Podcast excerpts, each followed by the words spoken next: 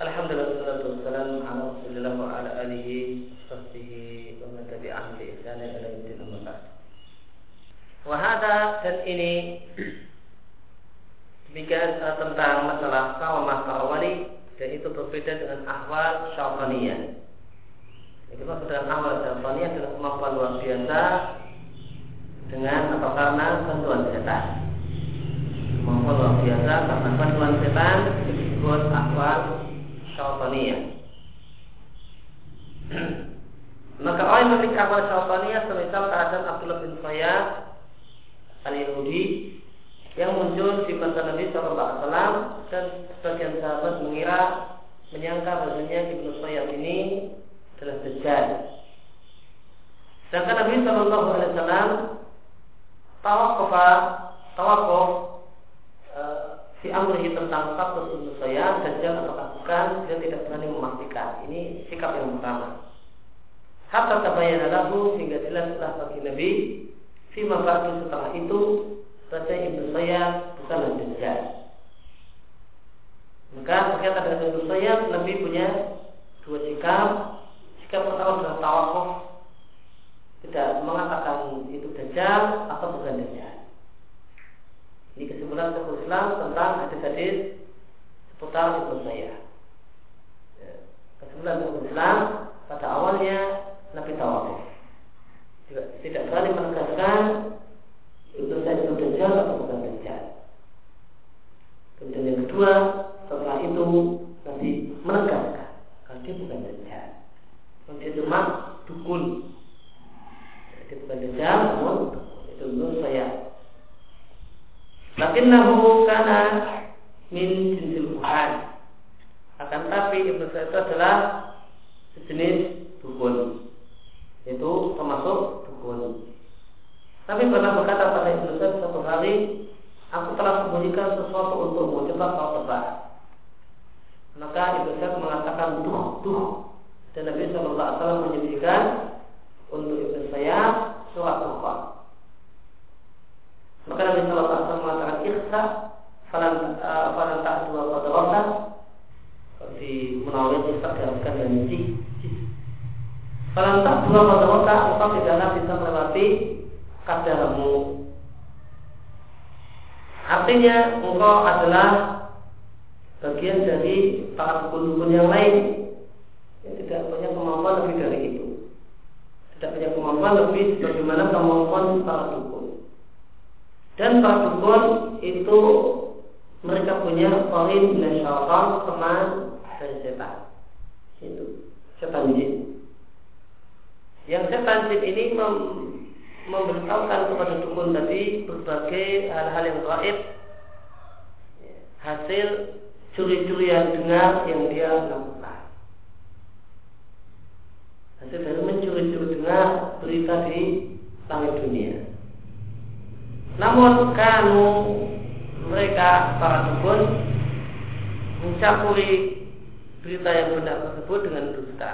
Kemudian dalam hadis yang sahih, jadi dalam Bukhari dan yang lainnya, Nabi Wasallam mengatakan bahwa para malaikat turun sampai ke mendung, lalu menceritakan perkara yang telah diputuskan di langit. Maka setan yaitu setan-setan jin berusaha untuk mencuri-curi dengar. Yang berhasil dia dapatkan maka itulah yang dia wahyukan yaitu dia bisikan pada para dukun. Namun mereka para dukun itu mencampuri Eh, mencampuri berita yang dibawakan oleh jin tadi dengan 100 kebohongan dan 100 kebohongan ini menjadi di anfusihim buatan mereka sendiri.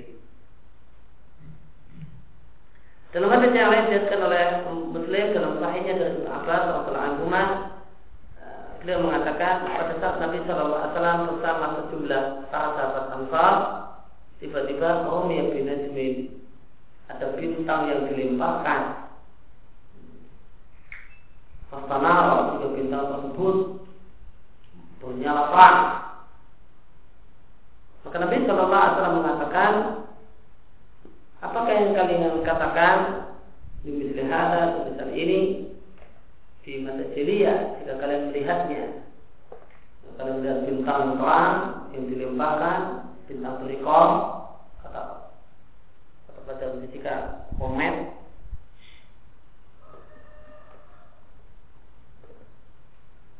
Maka mereka para sahabat mengatakan dulu kami mengatakan malam ini meninggal orang yang besar atau lahir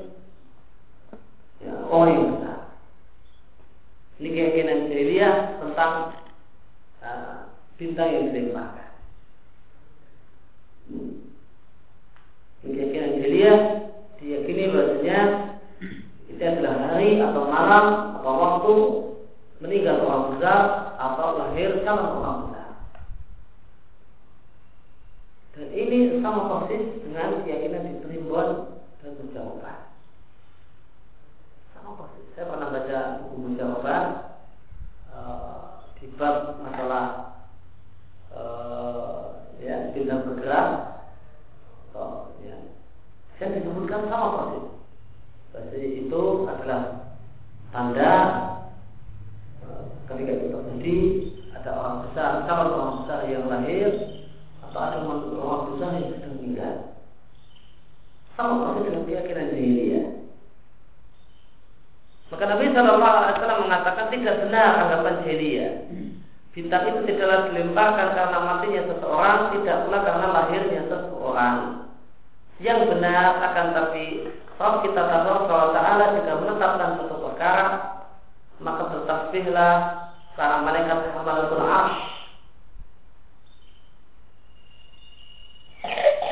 yang pada hari kiamat nanti para malaikat menghitung ars itu jumlahnya ada delapan. Wa yahmilu arsya rabbika yawma idzin samania. Ada delapan malaikat yang menghitung memikul ars pada hari itu pada hari kiamat. Sebelum hari kiamat tiba, uh, maka berdasarkan hadis yang diajarkan oleh Imam Ahmad, malaikat penghitung ars jumlahnya empat. Bagaimana disebutkan oleh Salah Fauzan di uh, Tarikat Mukhtasar beliau untuk Akidah Tahawiyah. Sebelum kiamat tiba, jumlahnya empat. Setelah kiamat tiba, dan jumlahnya delapan.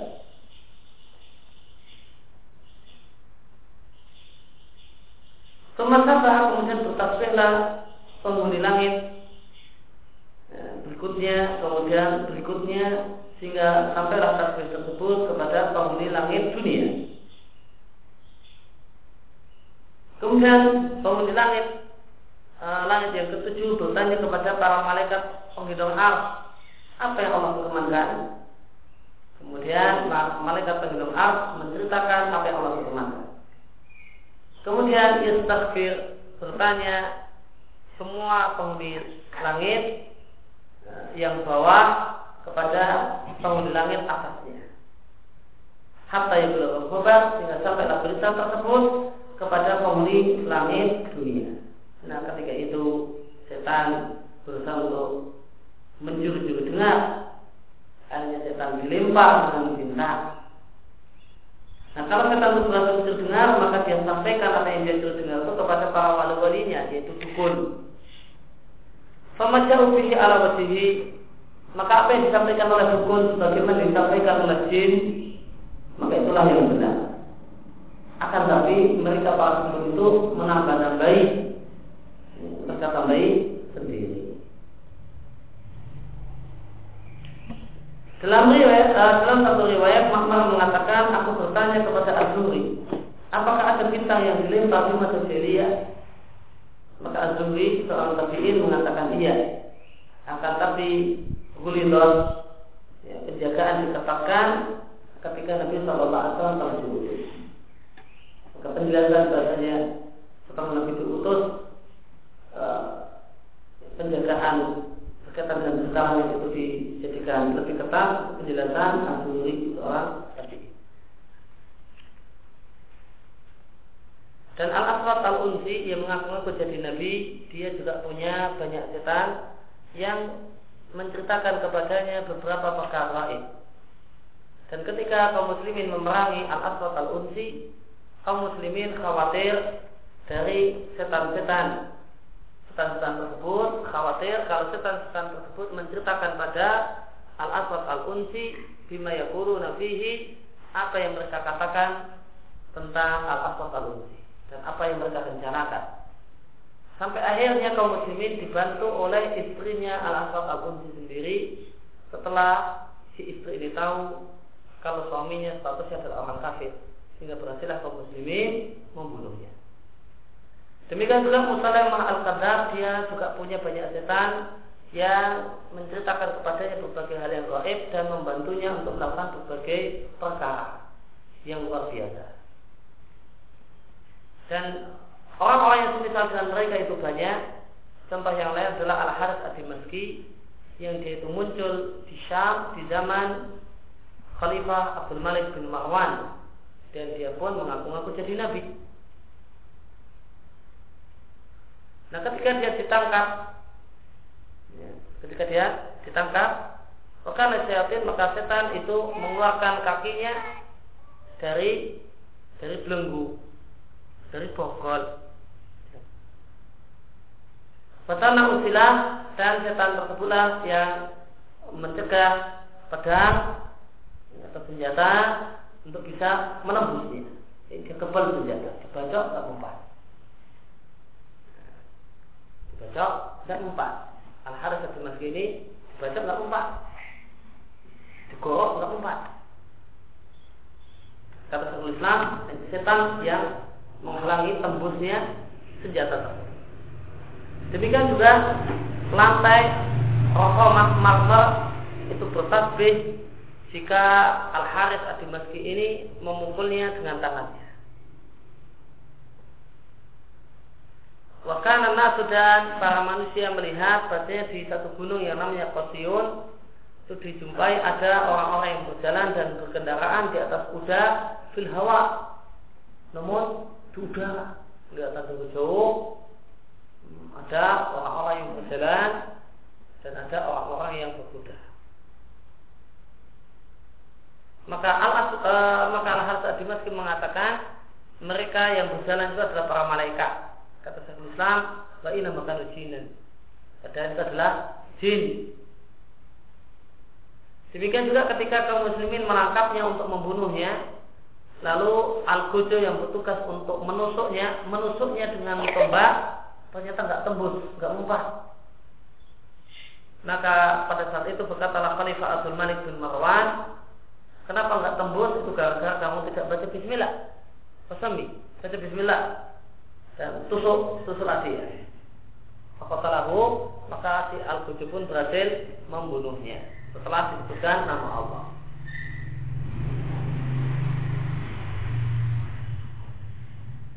Maka orang yang tidak mempan senjata di sini pengalamannya Abdul Malik bin Marwan cukup dibaca Bismillah itu sudah tembus karena setannya kabur.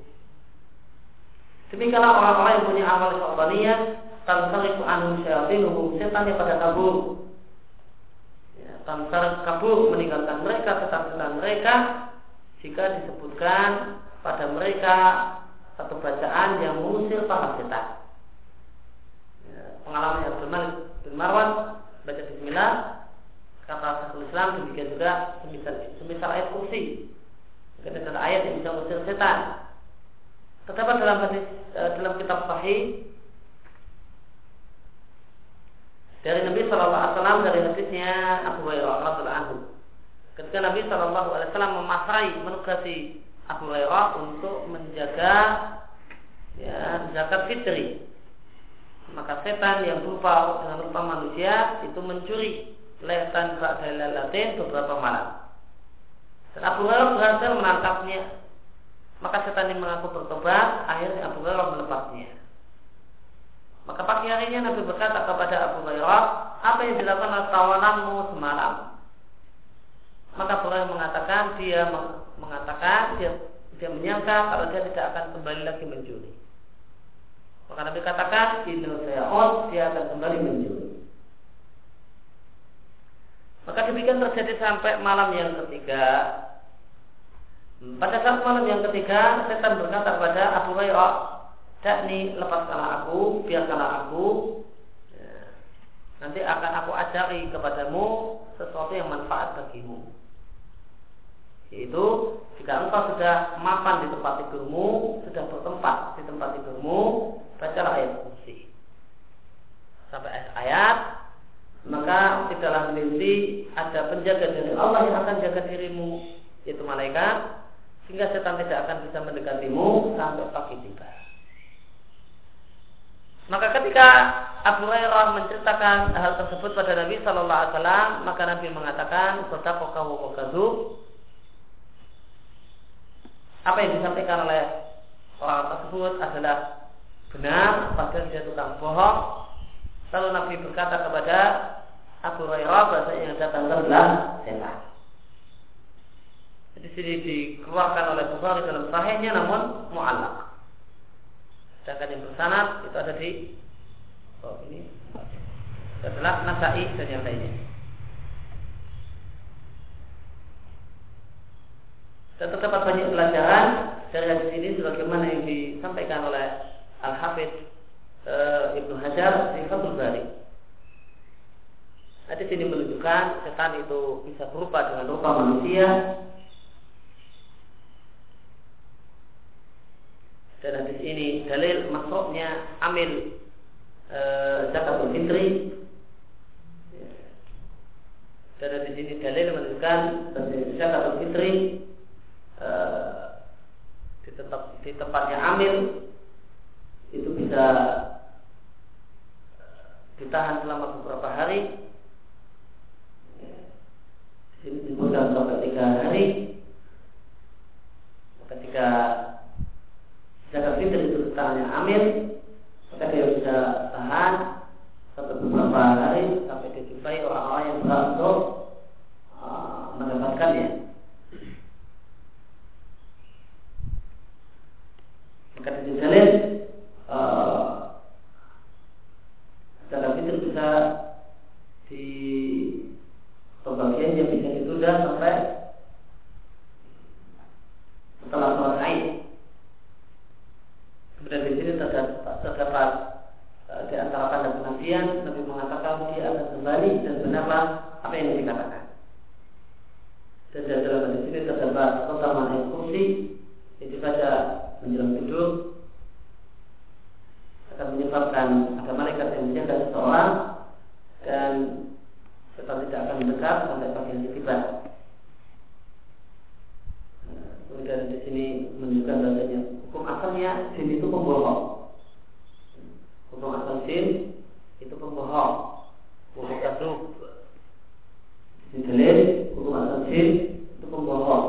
Dikatakan bahwa kasub. Demikian juga di sini dalil kita wajib menerima kebenaran eh, dari siapa pun itu berasal jika kita tahu hal itu benar. Karena Nabi mengatakan sudah kota. Dia jujur, dia benar. Maka kalau Nabi mengatakan dia benar, maka kita tahu apa yang dia sampaikan adalah benar, maka wajib maka kita tahu kalau benar, maka kita wajib untuk menerimanya.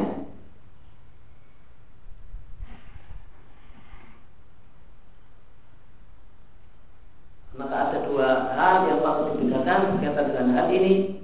Yang pertama kita wajib menerima kebenaran dari siapa pun berasal dari e, iblis sekalipun dari setan sekalipun jika benar maka wajib kita katakan benar. Tidak boleh kalau kita benci dengan seorang dia menyampaikan kebenaran kemudian kita katakan apa yang kamu katakan tidak benar. Maka yang dia katakan adalah benar. Kemudian yang kedua e, yang perlu dibedakan adalah namun kita tidak belajar bukan berarti kita belajar dengan sembarang orang. Bukan berarti kita belajar pada sembarang orang. Dan kalau kita belajar maka kita harus uh, cari guru yang memang layak menjadi tempat belajar. Maka dua hal ini jangan diragukan. Masalah belajar Berbeda dengan masalah menerima kebenaran. Kalau masalah menerima kebenaran, kita menerima kebenaran dari siapa pun asalnya. Jika anjing itu muntah, yang dia muntahkan emas, kita katakan keluar emas dari mulut anjing. Tidak boleh kita katakan nah, yang keluar dari mulut anjing eh, adalah uh, baik. Padahal yang keluar adalah emas. Emas kita katakan emas yang keluar dari mulut orang kafir bid'ah ini benar. Maka apa yang jika dia mengatakan benar, kita katakan benar. Bukan karena kita benci, nah, kemudian yang benar kita katakan salah. Ini masalah menerima kebenaran yang harus dibedakan dengan masalah eh, belajar. Kalau masalah belajar, maka kita tidak belajar kecuali sebagai orang yang lain di tempat belajar. Maka dengan kita bedakan dua hal ini, maka kita bisa memberikan jawaban terhadap perkataan sebagian orang eh, yang yang membolehkan orang Islam untuk belajar Islam non dibalas. Saya pernah dengar sendiri uh, ada orang yang membenarkan tindakan sebagian orang yang belajar Islam namun dibalas sama pastor, sama pendeta, sama orang lain. Alasannya apa? Seperti sudah kau kamu kan Nanti saya akan Nabi uh, sedang mengajari sesuatu di. Ini dijadikan alasan pembenar dijadikan dalil pembenar oleh sebagian orang untuk memberikan belajar Islam di barat. Belajar Islam sama orang talib, sama orang kafir, sama pastor, sama pendeta, sama para orang. Ini, ini satu hal yang tidak benar.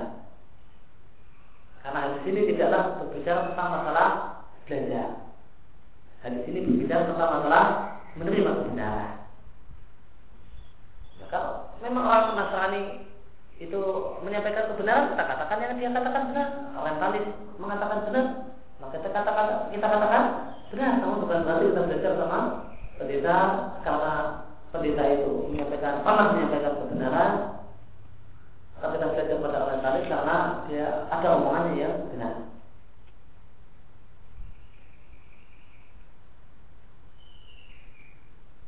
Maka meskipun orang itu sangat-sangat benci, orang kafir ataupun setan sekalipun jika mengucapkan kebenaran wajib kita katakan itu benar. Sampai di sini ada dalil yang lain yaitu hadis ya, tentang orang-orang Yahudi yang disampaikan oleh disebutkan oleh setelah Al-Fauzan bersama masail jahiliyah tentang yang menerima kebenaran dari siapa pun saya sampaikan di antara dalilnya selain ini adalah yang mengatakan kepada uh, kaum muslimin kepada para sahabat uh, orang Yahudi berkata kepada para sahabat kalian mensirik kesirikan kami. Kalian katakan kalian syirik kami musyrik. Padahal kalian juga membuat syirik. Kalian mengatakan Masya Allah wa Muhammad. Masya Allah wa Muhammad. Kalian mengatakan Wa Ka'bah demi Ka'bah Ini dikatakan oleh orang-orang Yahudi kepada para sahabat ini dilaporkan uh, oleh para sahabat kepada Nabi SAW Kemudian Nabi mengumumkan Tidak boleh orang mengatakan Masya Allah wa sa'a Muhammad Tidak boleh orang mengatakan Masya Allah saja. Saja Allah saja. Kemudian Nabi Wasallam melarang bersumpah dengan selain Allah Subhanahu Wa Taala Benar-benar bersumpah Ka'bah demi Ka'bah. Namun tidaklah bersumpah bahwa di Ka'bah Rabbnya yang punya Ka'bah. Kurang lebih ada hadis yang demikian dan ada hadis yang sahih disebutkan juga uh, di Fatul Masjid di bab masalah e, larangan untuk mengucapkan masa Allah bersyaitan. Maka Nabi Shallallahu Alaihi Wasallam menerima kebenaran meskipun untuk keluar dari orang Yahudi. Dan ada banyak kandungan yang lain yang sangat menarik yang disebutkan oleh Al Hafidh Ibnu Hajar Al Asqalani di Fathul Bari ketika membahas tentang masalah hadis ini hadis Abu Hurairah dengan setan ini. Saya ingin lebih detail tentang kandungan uh, kandungan-kandungan hadis membaca Fathul Bari. Oleh karena itu waliha adalah karena itu jika ada seorang membaca ayat kursi Indal ahwal syaitaniyah Ada orang yang punya kemampuan luar biasa bantuan setan Dan dia baca ayat kursi tersebut disedikin dengan penuh kejujuran keputusan maka ayat kursi tersebut bisa membatalkan ahwal sabaniyah. Seperti tadi, seperti tadi. Tidak mempan dibaca, berkata Bismillah, bisa mempan dibaca. Semacam orang yang bisa masuk ke dalam api dan tidak kena apa-apa, namun ini karena bantuan kita. Cuma ke dalam api keluar lagi nggak apa-apa. Nah, pas dia masuk dulu bacakan ayat kursi, nanti tidak bisa keluar lagi. Bisa akan batal kemampuannya. Atau semacam orang sufi yang mengikuti acara sama al-buka atau dia. Acara ya, muka tepuk tangan buat dia dan siulan ya, yaitu acara bernyanyinya berjogetnya orang-orang sufi. Kemudian dia asik. Uh, asik berjoget sehingga turun setan padanya. Kemudian berkata-kata dengan memakai lisannya dengan perkataan yang tidak dia ketahui dan boleh jadi tidak dia pahami. Dan boleh jadi pada saat itu pada saat setan itu merasuki dirinya pada saat dia mendengarkan acara muka atas dia nah, dia bisa menebak-nebak Fa'adul hadirin pada sebagian hadirin Bima fil isi hati Sebagian orang yang hadir. Dan boleh jadi Ketika itu dia berbicara dengan berbagai bahasa Bi alsinatin mukhtalifatin Dengan berbagai bahasa oh, Bisa Biasanya nggak bisa bahasa Arab, nggak bisa ngomong Arab Bisa bahasa Cina dan seterusnya Sebagaimana sama persis jin berbicara dengan menggunakan lisan al-masruh orang yang kerasukan jin. Al-masruh itu artinya orang yang kesurupan. Kesurupan dalam bahasa itu asra'u. Orang yang masruh. Ya, sin, eh, shin sama shot mana beda. Nah, masruh itu disyariatkan. Masruh artinya kesurupan. maka manusia yang satu lalu hal yang terjadi padanya keanehan layak dari tadi karena dia mengikuti acara muka dia tadi. Dia mengalami hal keanehan. Layak dari dia tidak mengetahui keanehan yang dia lakukan. Jelas masuk sama persis dengan orang yang kesurupan. Nah, ketika orang itu kesurupan melakukan hal-hal yang aneh setelah sadar dia tidak tahu apa yang dia lakukan. Allah dia terkabatu syaitan yang orang tersebut masuk adalah orang yang eh, kesambar setan, ketempelan setan, setan dan mas karena gila. Akhirnya setan kemudian tahu bercampur dengan dirinya dan berbicara dengan lidahnya. Maka jika orang yang kerasukan setan apa apa saja, dia tidak menyadari satupun apa yang dia katakan. Oleh karena itu terkadang orang yang kerasukan setan ini dipukuli dengan pukulan yang banyak, yang pukulan semacam itu itu bisa membunuh manusia normal atau minimal membuat sakit.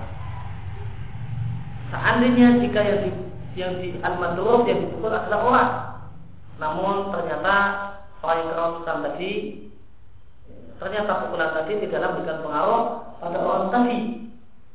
Pada saat dia dipukuli, pada saat dia dalam kondisi suka dipukuli bangun-bangun dia merasa tidak merasa sakit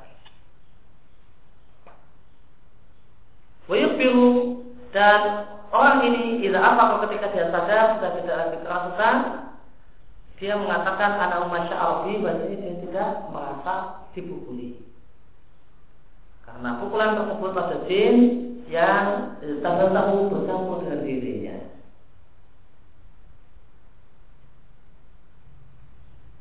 Dan perkataan uh, ini sebagai orang para paham dan bermudah-mudah ketika mau yang kesurupan dengan memukulinya. Dan ternyata sakit benar.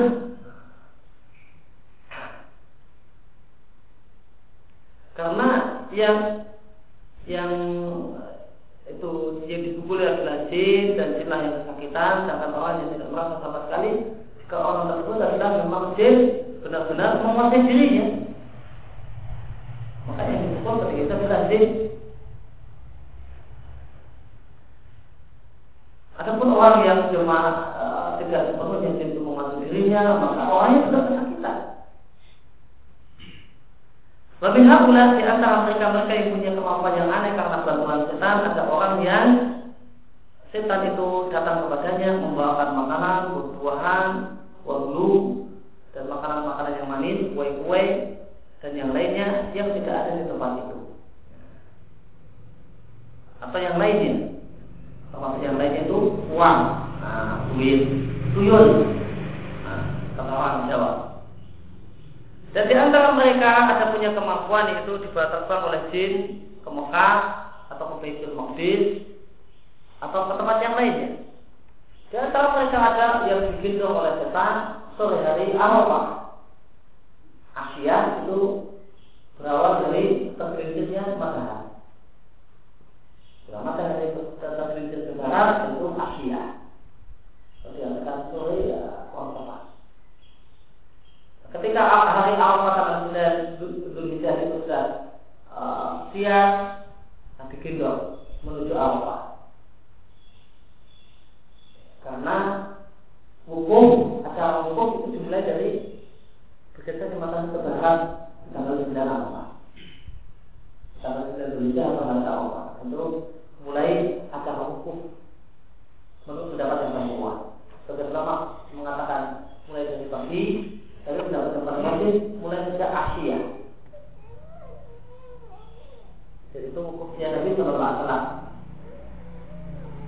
ya matanya tidak berdarah. Semua itu kemudian dibawa lagi oleh setan min lailatihi di. Maka apakah ini hukum di Arafah sore kemudian malam diikatnya ke tempat rumah? Jawabannya adalah boleh lucu hadis syariat orang ini tidak berhaji dengan hadis yang syar'i. Kenapa? Karena dia pergi bahkan bawa pakaian tidak pakai kain ihram. Pakaiannya gimana bisa dikatakan ini syari? Pada yang lain sudah tidak pula dia e, meniatkan ihram ketika sampai ter, sampai mikot, tidak pula baca tarbiyah, tidak pula dia dia tidak e, mabit di Mina, mungkin maksudnya bermalam di Mina, tidak pula berhenti di Musdalifah atau bermalam di Musdalifah tidak pula di Ka'bah, tidak pula sa'i antara Safa dan Marwah, tidak juga melempar jumroh. Bahkan dia pun di Arafah namun pakai pakaian biasa. Kemudian pulangnya malamnya pulang. Dan ini bukan haji yang syar'i dengan sepakat seluruh kaum muslimin. Bahkan orang ini seperti orang yang datang mau sholat Jumat, namun dia sholat Jumat tanpa pakai wudhu atau sholat e, tidak menghadap kiblat. Dan di antara mereka-mereka orang-orang yang digendong oleh setan sampai Arafah, ada satu ketika ada orang yang digendong ke Arafah, kemudian pulang. Setelah pulang di rumah, kemudian dia tidur, maka dia lihat dalam tidurnya banyak ada dia lihat banyak malaikat mencatati daftar jemaah haji tahun itu. Maka dia tanya kepada malaikat yang dia lihat dalam mimpinya itu, tidak dapat kapan aku termasuk zaman haji tahun ini. Maka para malaikat mengatakan lasal dan hujan. Enggak tidak termasuk jemaah haji. Karena malam malam tanggal 10 sudah sampai rumah dan tidur di rumah. Ya ini artinya dalam tahun jahat dan syariah. Mau tidak berhaji dengan dia syari karena siang ke Arafah, malamnya sudah sampai rumah.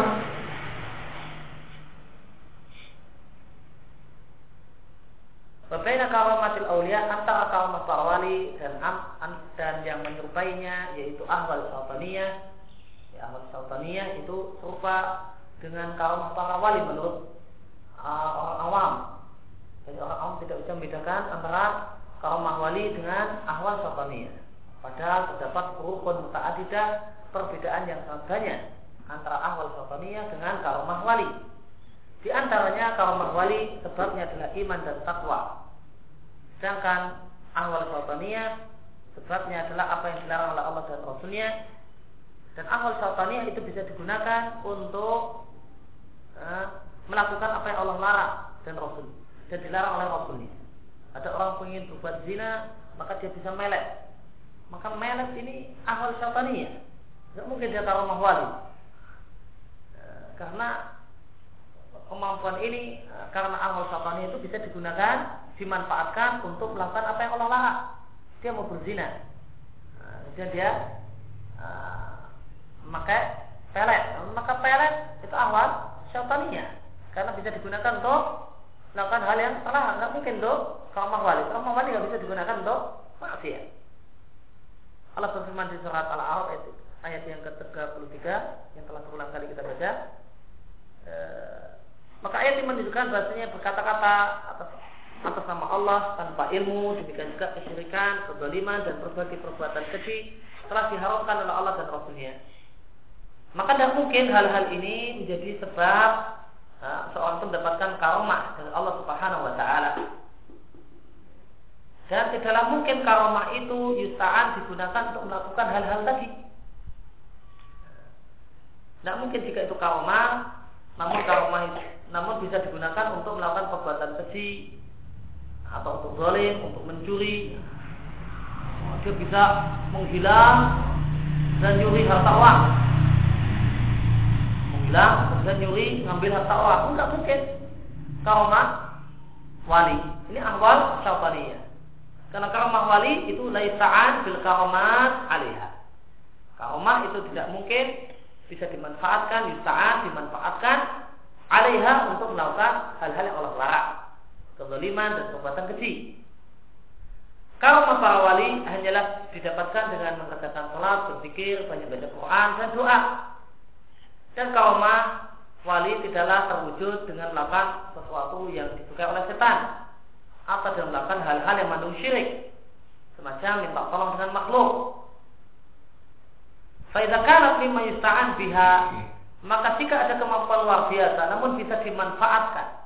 Ala zulmil khalqi untuk menzalimi orang lain. Atau melakukan perbuatan keji, zina, mencuri dan yang lainnya maka perlu diketahui inilah ahwal syaitaniyah dan bukan karomat yang dat, bukan karomah yang datang dan anugerah Allah Subhanahu wa taala kepada para wali. Maka disampaikan oleh Syekhul dua perbedaan karomah wali dan awal sabariyah. Sebabnya karomah wali adalah sebabnya iman dan takwa, ya bukan maksiat. Berbeda dengan awal sabariyah, sebabnya adalah dengan maksiat bahkan berbuat syirik dengan zina nanti bisa jadi kaya. Gunung kemukus uh, zina nanti jadi sebab kaya. Demikian juga perbedaan yang kedua kalau mah kalau wali tidak bisa dimanfaatkan untuk melakukan hal yang telah. Bisa terbang untuk uh, nyuri anak orang. Nggak bisa. Nah, itu kalau itu kalau mau kalau itu ada maka ini adalah ahwal fataniyah.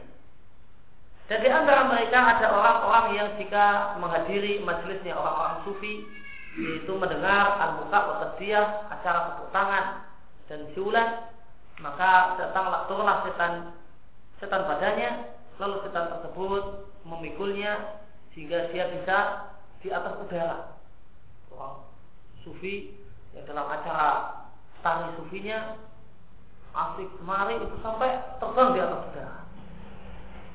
Bahkan yuhiduhu min kadar terbang naik sampai tembus eh, dan keluar dari tempat acara eh, acara tersebut. Setan mengeluarkannya dari rumah itu. Nah, ketika datang datanglah seorang dari wali-wali Allah yaitu orang saleh maka orang saleh ini kemudian mengusir, setannya apa yang terjadi? Faya sebut maka jatuhlah orang tadi kama jara hadza li ghairi wahidin bagaimana pernah terjadi pada beberapa orang? Kejadian ini diketahui oleh satu Islam bukan sekali dua kali beberapa kali. Satu Islam menjumpai atau mengetahui kejadian semacam ini. Dan di antara mereka orang yang punya awal sabarnya ada orang yang minta tolong kepada makhluk boleh jadi yang diminta tolong itu masih hidup atau sudah mati dan boleh jadi yang diminta tolong itu muslim atau nasrani atau musyrik setan yang berupa dengan rupa orang yang dimintai tolong. Lalu setan mewujudkan apa yang menjadi kebutuhan orang yang minta tolong. Lalu orang yang minta tolong mengira bahasanya yang datang itu adalah orang tadi. Atau yang datang adalah malaikat yang berupa dengan rupa orang yang dimintai tolong. Padahal yang benar yang datang adalah setan yang hendak menyesatkannya karena dia menyekutukan Allah Subhanahu wa taala. Ini sama persis dengan kelakuan setan yang masuk ke dalam patung berhala. Kemudian berbicara dengan orang-orang yang menyembahnya. Maka orang-orang yang menyembahnya dikira dia berkata-kata pada Lata dan Uzza pada Lata dan Uzza sudah mati urusannya dengan malaikat di alam kubur yang ngomongnya adalah setan yang masuk ke dalam patung Lata dan Uzza kemudian ajak bicara orang yang menyembahnya. Dan di antara mereka ada orang-orang yang didatangi oleh setan dalam rupa tertentu, lalu setan berkata padanya, aku adalah Nabi Khidir. Sebagian orang beranggapan orang itu adalah seorang itu ada keyakinan yang dimiliki oleh sebagian orang eh, kalau orang itu sah jadi wali kalau sudah diangkat wali oleh Nabi Khidir itu sah jadi wali. Sudah benar-benar wali kalau sudah ketemu Nabi Khidir. Jabat tangan sama Nabi Khidir kamu wali Allah disah, disahkan Nabi Khidir kamu wali? Nah itu baru sah jadi wali. Kalau belum ketemu Nabi Khidir eh, maka belum wali. Wali itu kalau sudah ketemu Nabi Khidir kemudian jadi uh, jadi wisuda. Sama. Nabi Khidir kamu adalah wali maka setan datang kepada seorang kemudian mengatakan saya adalah Khidir dan boleh jadi kemudian Khidir bercerita uh, apa setan yang berupa dengan eh, yang ngaku Khidir tadi bercerita kepadanya dengan sebagian perkara dan membantunya sebagian ya, matalibi apa yang jadi tuntutannya, apa yang jadi kebutuhannya. Karena perjalanan zalika sebagaimana hal tersebut terjadi dialami oleh beberapa orang baik kaum muslimin atau Yahudi ataupun Nasrani. demikian yang kita kesempatan dengan ini. Sallallahu alaihi wa sallam Muhammad wa alihi wa sallam Alhamdulillah